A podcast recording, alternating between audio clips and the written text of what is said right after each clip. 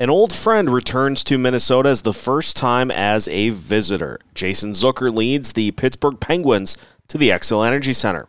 How do the Wild stack up against one of the best teams in the East? We find out in today's special crossover episode of Locked On Wild. You're Locked On Wild. Your daily podcast on the Minnesota Wild part of the Locked On Podcast Network. Your team every day.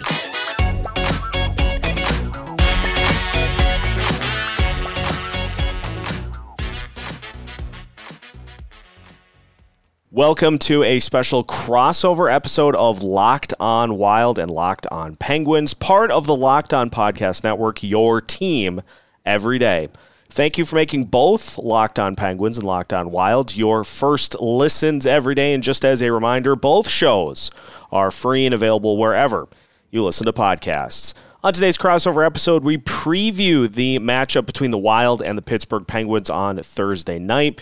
We look at the return of an old friend from the Minnesota Wild's perspective in Jason Zucker, and look at why the Pittsburgh Penguins are having such an under the radar season despite all of the success.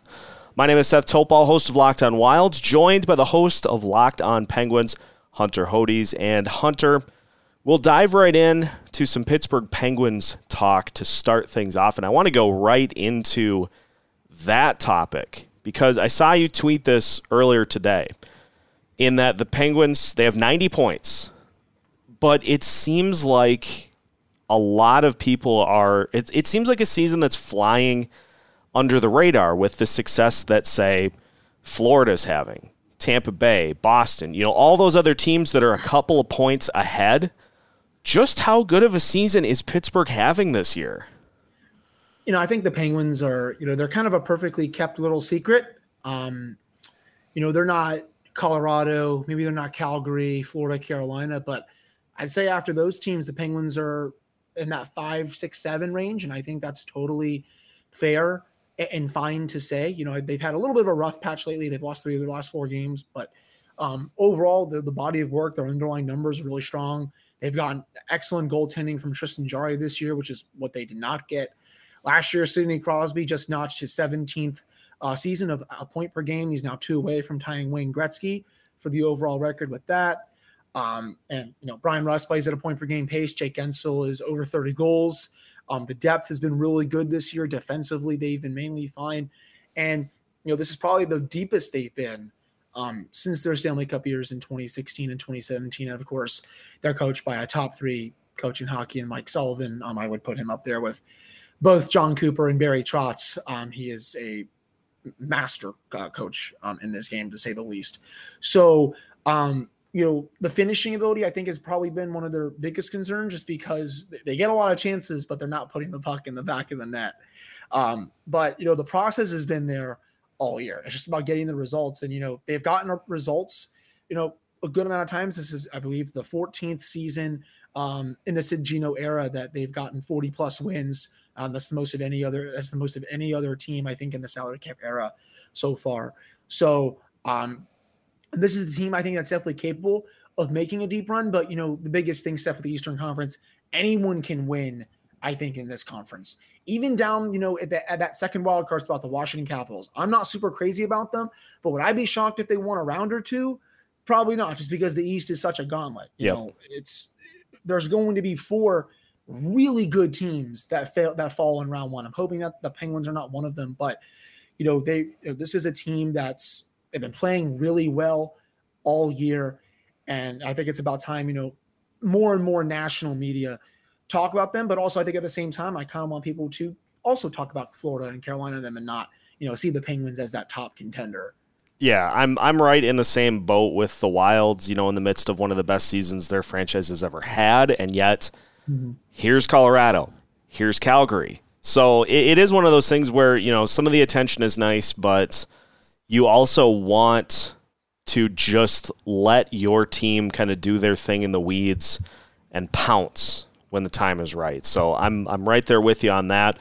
Trade deadline wise, uh, the Wild and the Penguins were both uh, a couple of the biggest buyers um, at the deadline. And uh, from the Penguin standpoint, Rickard Rakell, obviously the big prize for them at the deadline. What does Raquel bring to the Penguins? What has he brought? And uh, you know, just just talk us through the uh, the trade deadline a little bit. Yeah, so you know, I think a lot of the fan base and you know, even some of the Penguins media, you know, myself included, and a couple other writers, you know, we were we were hoping that Ron was actually going to go out and make a move. I know it's not his thing.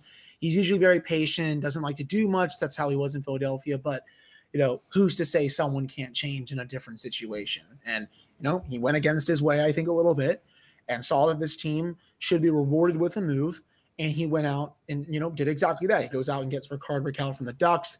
They give up a second round pick, which I don't really care about. Calle Clang, a good goaltender prospect, which is you know that's fine, but they have Tristan Jarry for many more years.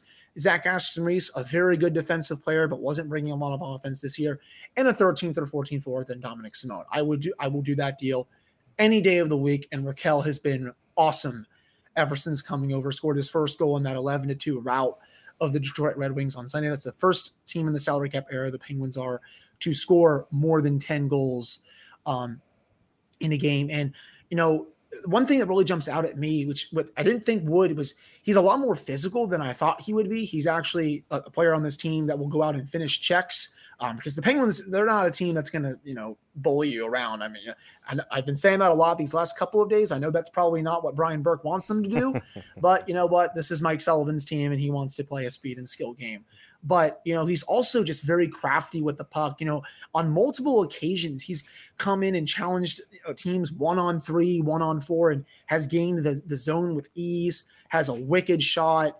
Um, he's looked great next to Evgeny Malkin these last couple of games. It looks like he's going to stay on that line with Geno against Minnesota and they're putting Jason Zucker next to him. So I'm curious to see how that line is going to do because Zucker has played well with Malkin in the past and you know, with how Rakell is as well, I think he complements both those players uh, pretty good. So um, he honestly could have more than one goal right now. Um, his underlying numbers have been great ever since coming over. I know this is technically right now like rental because he's not signed after the year. Um, though with how he's going, I wouldn't be surprised if they did try to lock him up, even though the salary cap situation is definitely the Penguins are going to go through the motions with that. that that's for sure. Yeah. Um, this is the team that's always up against the cap, and they have harder decisions to say the least um, over Rickard Rakell. Um, but it, it, it, they needed another forward, especially for Evgeny Malkin's wing.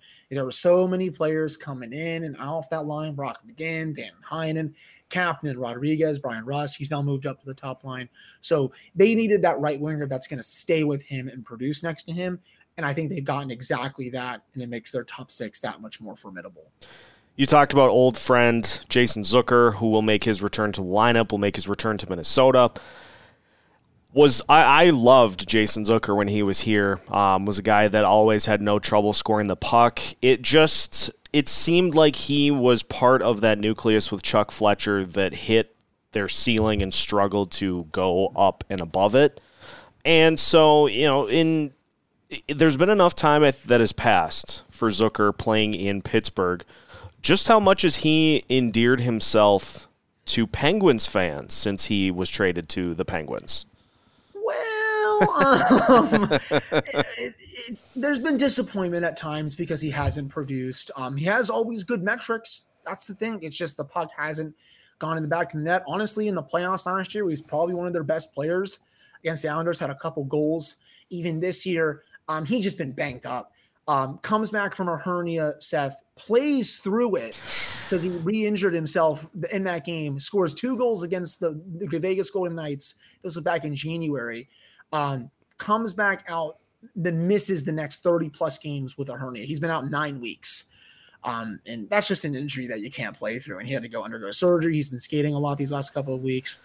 Um, but I do think he is going to make a difference when he returns. I know some fans, some Penguins fans don't believe me when I say that, but he's one of their best forecheckers. He'll go to the dirty areas and you know make life easy on Evgeny Malkin. He has a great shot. His playmaking ability is also really good. I am I am still a believer in this player. Um, he, he makes their depth that much better. And you know, you can put him on the second power play. You can play him in the top six, which is what they're going to do.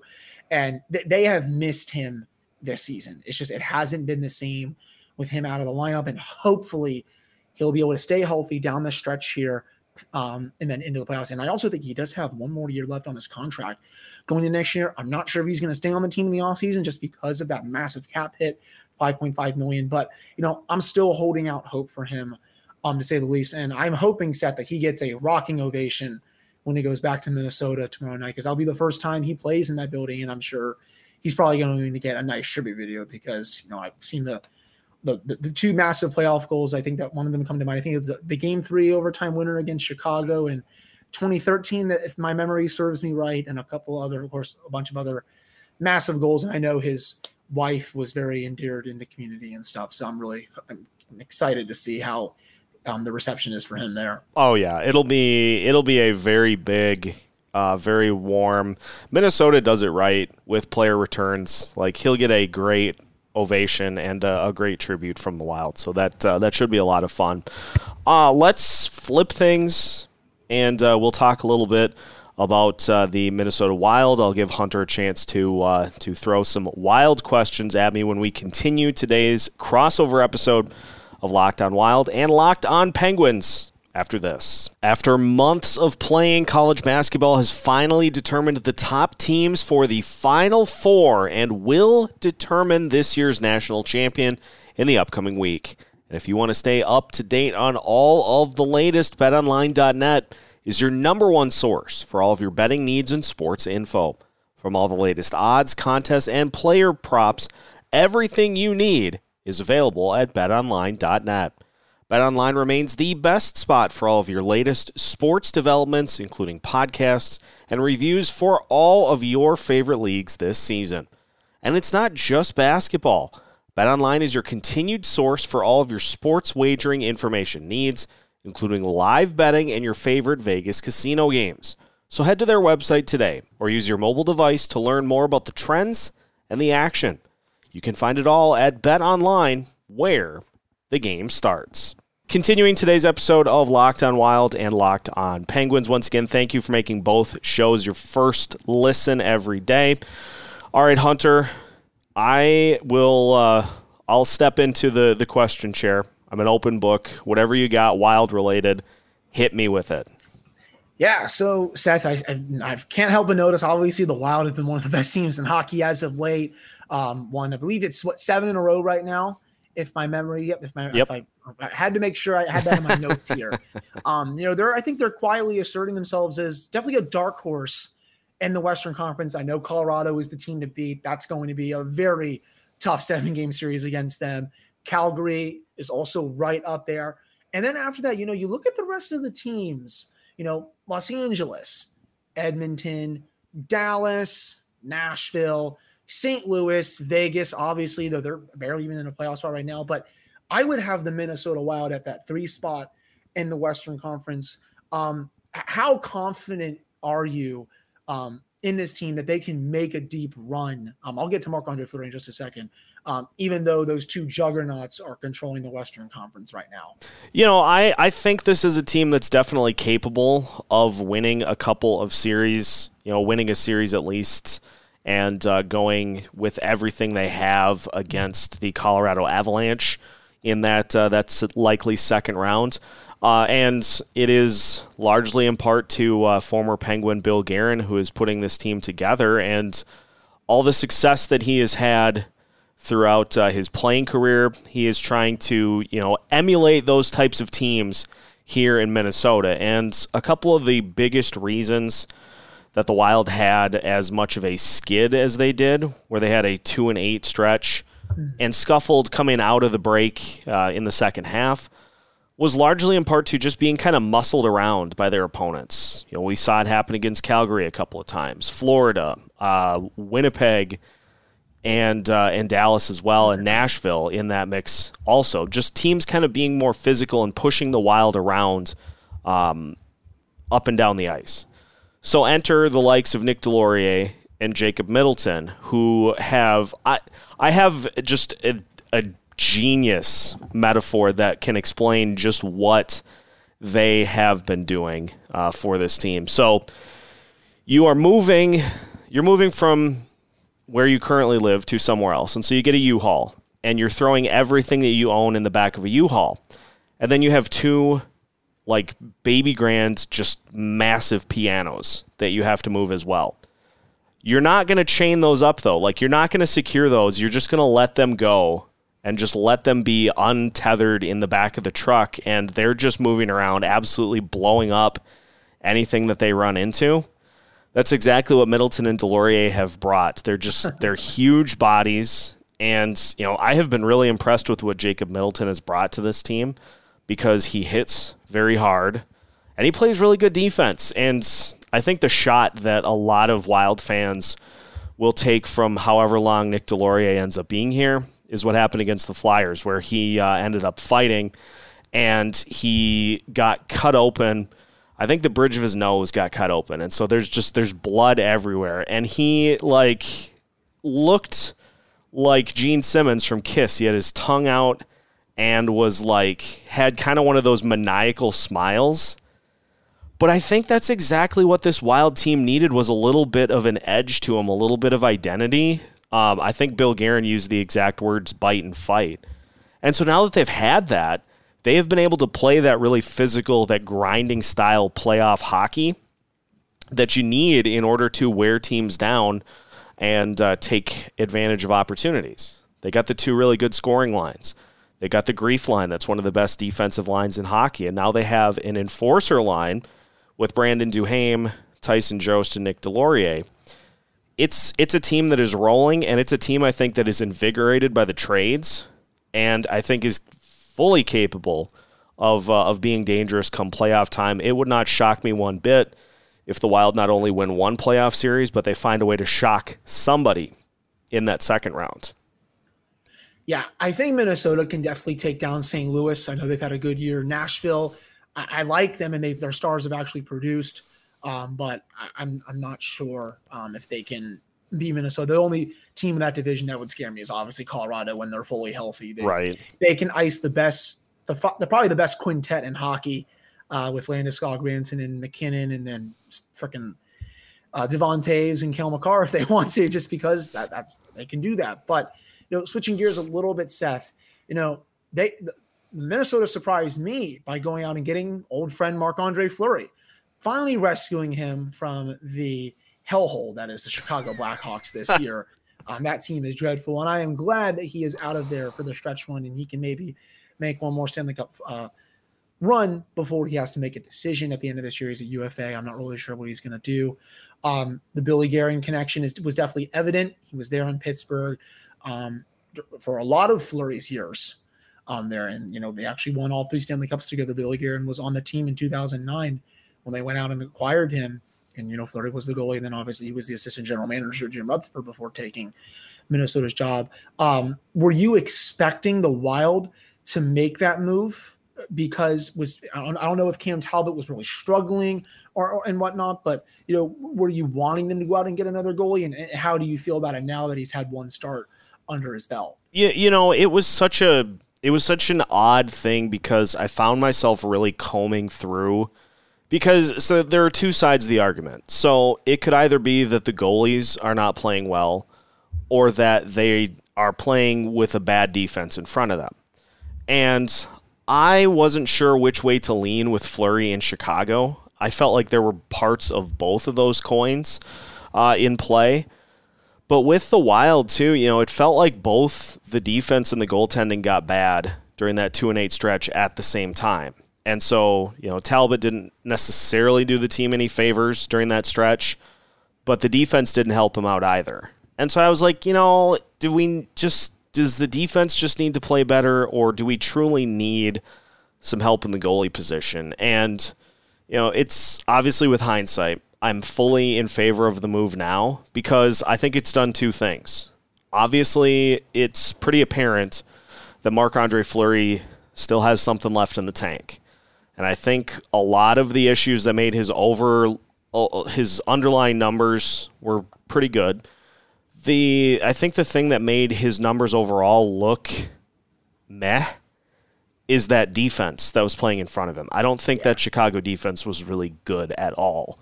And so he comes in, and he has looked really good so far uh, with the Wild. He had, you know, he just had those fun, electric, like he had the windmill save against the Flyers, and uh, he just he looks confident, and he just he brings like flair and pizzazz with him when he's between the pipes. But there was a byproduct to this trade that I don't think anybody anticipated. Cam Talbot, I think for the first time this season, has felt some pressure Oh, yeah. in that, hey, if I don't step my game up, I'm going to end up being the backup.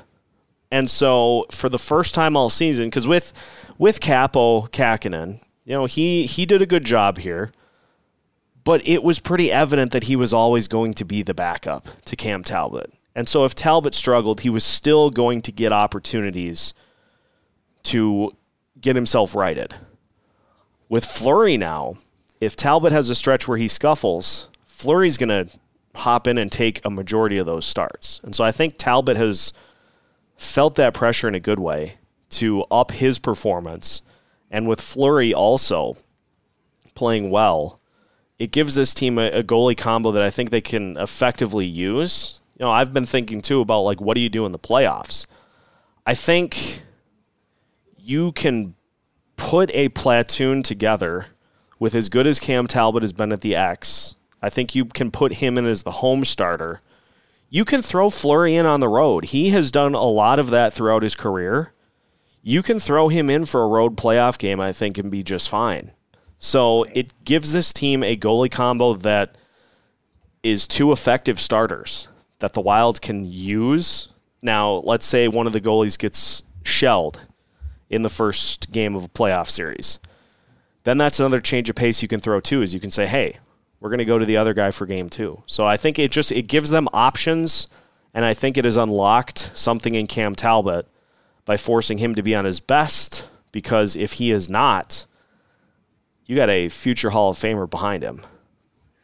Yeah, uh, th- th- that, that to say the least. I'm sure, honestly, he probably will start game one. I don't feel like you go out and get someone like that. Uh, you yeah. on the bench though. I mean, I, I will say I know he did was behind Matt Murray for a couple runs, though he did start the first half of 2017 before um, Matt Murray supplanted him. Um, but you know, another player before we get to a commercial break here, Seth, that obviously you know he's the talk of the Wild and one of my favorite players to watch is Kirill Kaprizov. I mean, what a what a talent he is. I know some people clowned that extension that he uh, signed um, in the offseason just because it was a small sample size. Like you're giving that guy a lot of money. It was a shortened season. Um, he has put those naysayers to bed. Um, 82 points, I believe, in 64 games right now. I mean, would not surprise me if he does hit 100 by the end of the year.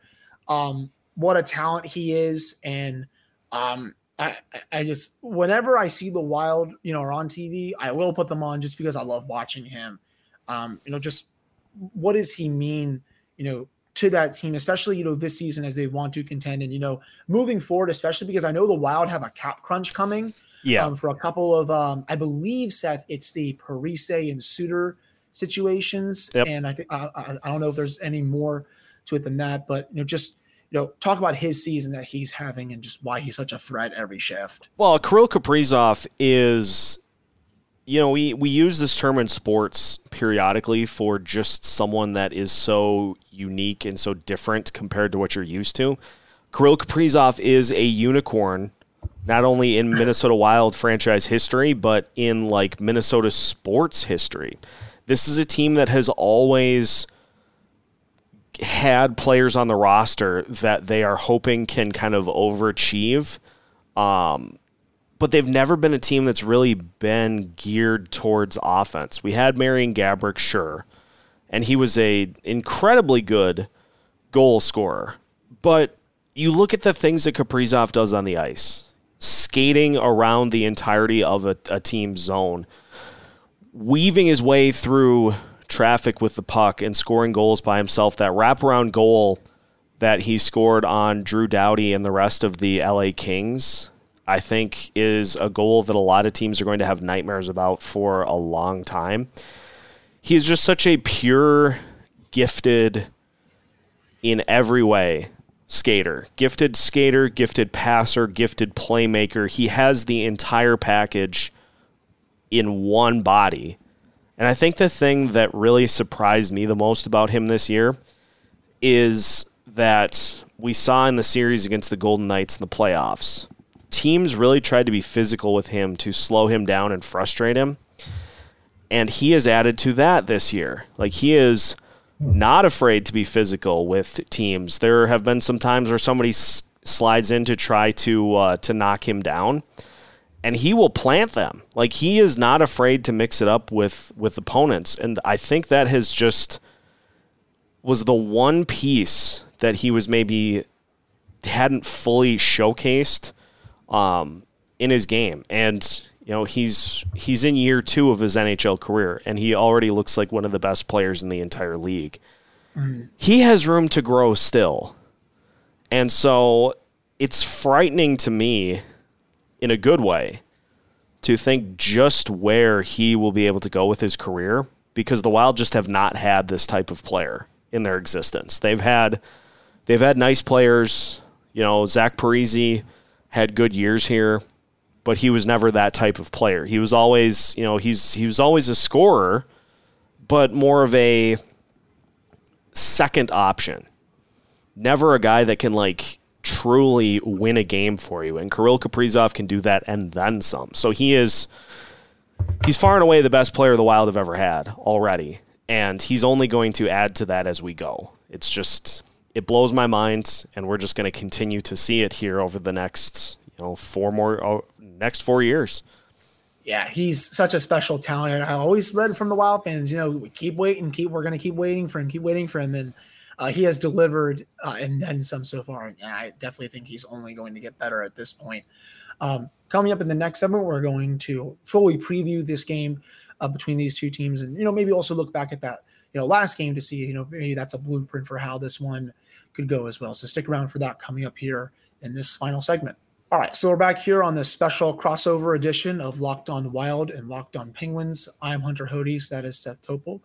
So Seth, this game it promises to be great. You know, last game I remember, Penguins were up two with less than five minutes left, and they gave up basically a buzzer beater, which is something that I don't, I don't think the Penguins have given up in the third period since then. Now, Ryan Hartman tied it with about th- two or three seconds left, while ended up winning in a shootout.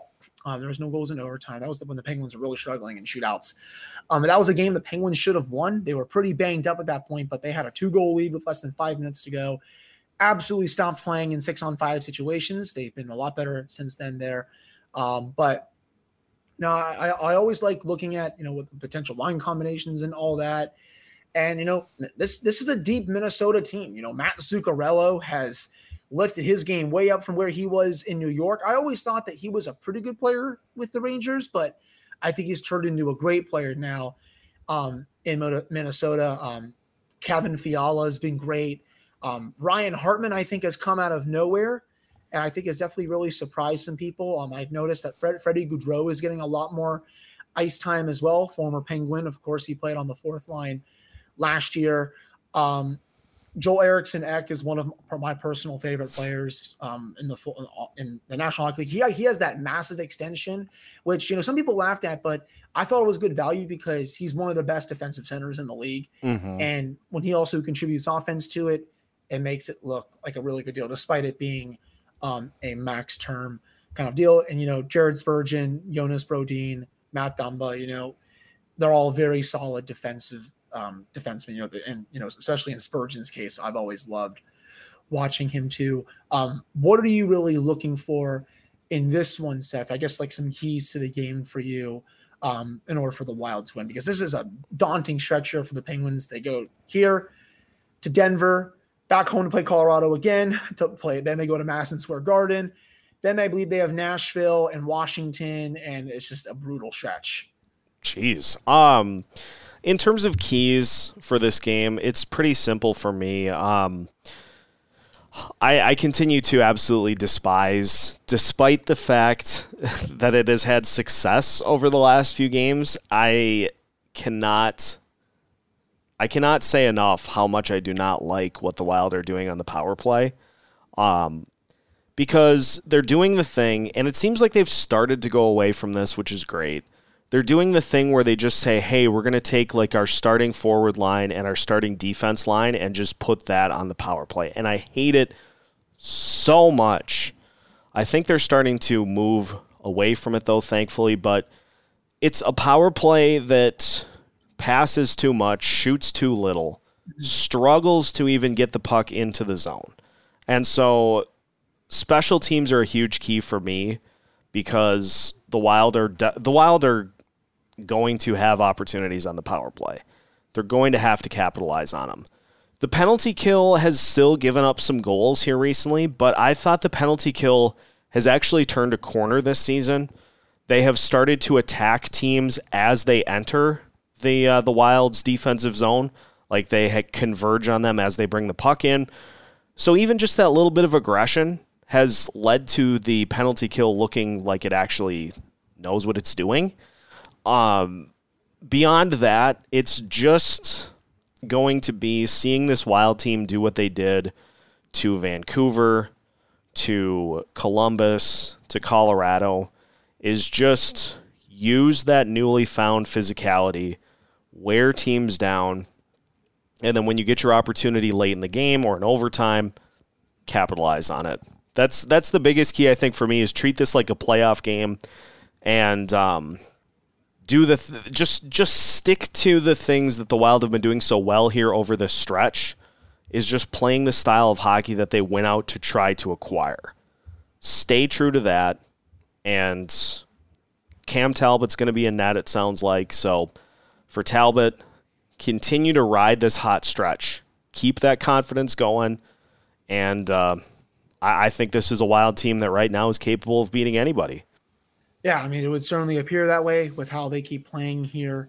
Um, you know, the Penguins special teams, they've been pretty good. You know, for most of the season, the power play has gotten much better as of late. They were in like a massive one for 21 funk with everyone back, but they've scored power play goal in five of their last six or seven games. The penalty kill has been top three um, all year. A lot of that is due to Teddy Blueger. Um, and he's just he's a tremendous penalty killer. So um, the, the special teams battle it should be interesting. You know, I, you said Minnesota power play has struggled. It sounds like for a good chunk of this year. You know, going up against a top PK, that I guess should be an interesting matchup. You know, for the Penguins, you know, we, we have a thing, you know, on Penguins Twitter and uh, other places, Seth, called we do the vibe check through the first five minutes, and we like to see. You know, usually we can tell through the first five minutes if they're going to win or if they're going to lose. And, you know, about 90% of the time we're right. The other 10%, you know, we're not going to talk about it. So that's, I think, going to be a big thing for the Penguins tomorrow. You know, they're, they're in a stretch here where they're playing all these playoff teams. These are basically playoff games. You are being prepared for what's going to be coming in about five weeks. So, you know, they have to start fast, really forecheck aggressively, play Mike Sullivan's system to a T. They got to get some saves from Tristan Jarry because I'm sure Minnesota is going to come out, you know, pretty spirited with how they've been playing uh, lately. And I assume Tristan Jarry will start this game. Um, this is a massive game. I don't think they're going to throw Casey DeSmith out there. Um, in my opinion, um, you know, I'll also be curious to see if the depth scoring continues to stay hot. Um, for the last the last ten days, about almost two weeks now, um, it's really, you know, woken up again. Danton Heinen is, you know, close to 15 goals. Jeff Carter's been playing better. Kasperi Kapanen has actually been playing his best hockey of the season. Brian Boyle is almost up to 10 goals as a fourth liner. So um, I think that's a big key for me um, as well. But, you know, I'm really looking forward to it. You know, it's been a while since these two teams played. I think they played, like I said, like back in October, November when the season was just getting started. Um, so this is a long time coming, and we finally get to see these two teams play. And you know, this is also one of the Penguins' final games against a Western Conference team um, this year. Wow. Other than this, they only have the two games they played Colorado twice um, and all their other games are against Eastern Conference teams. Hmm. Uh, the rest of the way, um, after looking at the schedule, they had 14 games left. Um, they they got a lot of the Western games done in the first half of the season, so I'm um, just really excited uh, to to to watch this one. That's for sure. Yeah, 100%. You know, the a couple of other things that I'll say just to wrap up on the wild end. It seems like teams have been trying to slow down the Kevin Fiala, Matt Boldy, Freddie Gaudreau line more recently which is why you got to have two lines at least that can adequately score. We've seen an uptick in the Kirill Kaprizov, Ryan Hartman, Matt Zuccarello line over the past few games. And so I look for that to continue. It's it's such a double-edged sword for opponents cuz you know, yeah, in theory it makes sense to go try to stop Kirill Kaprizov, but then you got Kevin Fiala kind of running free doing his thing. And so teams flipped it and now Kaprizov is going nuts again. Um, Nick Deslauriers did get his first fight in a wild uniform out of the way against the Flyers. So that was one thing that I. Thank you for knocking them out of the playoffs. By the way, that Yeah. was very funny. Of course, and it, of course, it, it happened with Chuck Fletcher and Mike Yeo um, running that team. So happy to do it, but like, not that I was worried per se, because you know that's what Deslauriers was brought in to do was be physical and to um, lay some justice. But you do like now that it's now that it's out of the way, like some of those first fight jitters are uh, are out the window for Deslauriers. Um, so it's it's going to be a, just an amazing uh, game between these two teams, and obviously looking forward to uh, to it starting. So can't wait. As uh, as Bart Scott said for the New York Jets, can't wait. Can't wait. I, I can't do his voice, but Can't wait. yeah, that, that- yeah there, there it is. Um, you know, whatever. Um, yeah, it- it's going to be great. You know, again, this is such a brutal stretch for the Penguins here. The gauntlet, as I like to call it. The last they had a seven game stretch uh, about a few weeks ago where they played Carolina twice, Tampa Bay, I believe St. Louis, Nashville, um, Vegas, and I think um, I'm forgetting the other team. They went four and two and one, so they played pretty well against some of the league's best teams. You know, they, they, they lost the first one against the Rangers. We'll have to see how they do. Um, and this one, the Penguins are one of the best road teams in the league, you know, metrics wise as well, expected goals against, total goals against, goals for. Um, so that's also, I think, a big thing to look at too. Um, Seth, I do not have the thing to obviously click here to end it or anything, but uh, we're going to keep that in the show, um, by the way. But Of I can't, course. I can't wait to watch it. And, you know, for those that are on the screen, you know, you can follow me on Twitter at Hunter Hodes. The show's Twitter is at LO underscore penguins, and you can find the Locked on Penguins podcast, as Seth said at the beginning of the show, wherever you get podcasts. And make sure to follow Locked on Wild wherever you listen as well. And follow me, there we go, at Seth T O U P S on Twitter. Both shows free and available wherever you listen. Both shows bringing you new episodes every Monday through Friday. And both shows are part of the Locked On Podcast Network.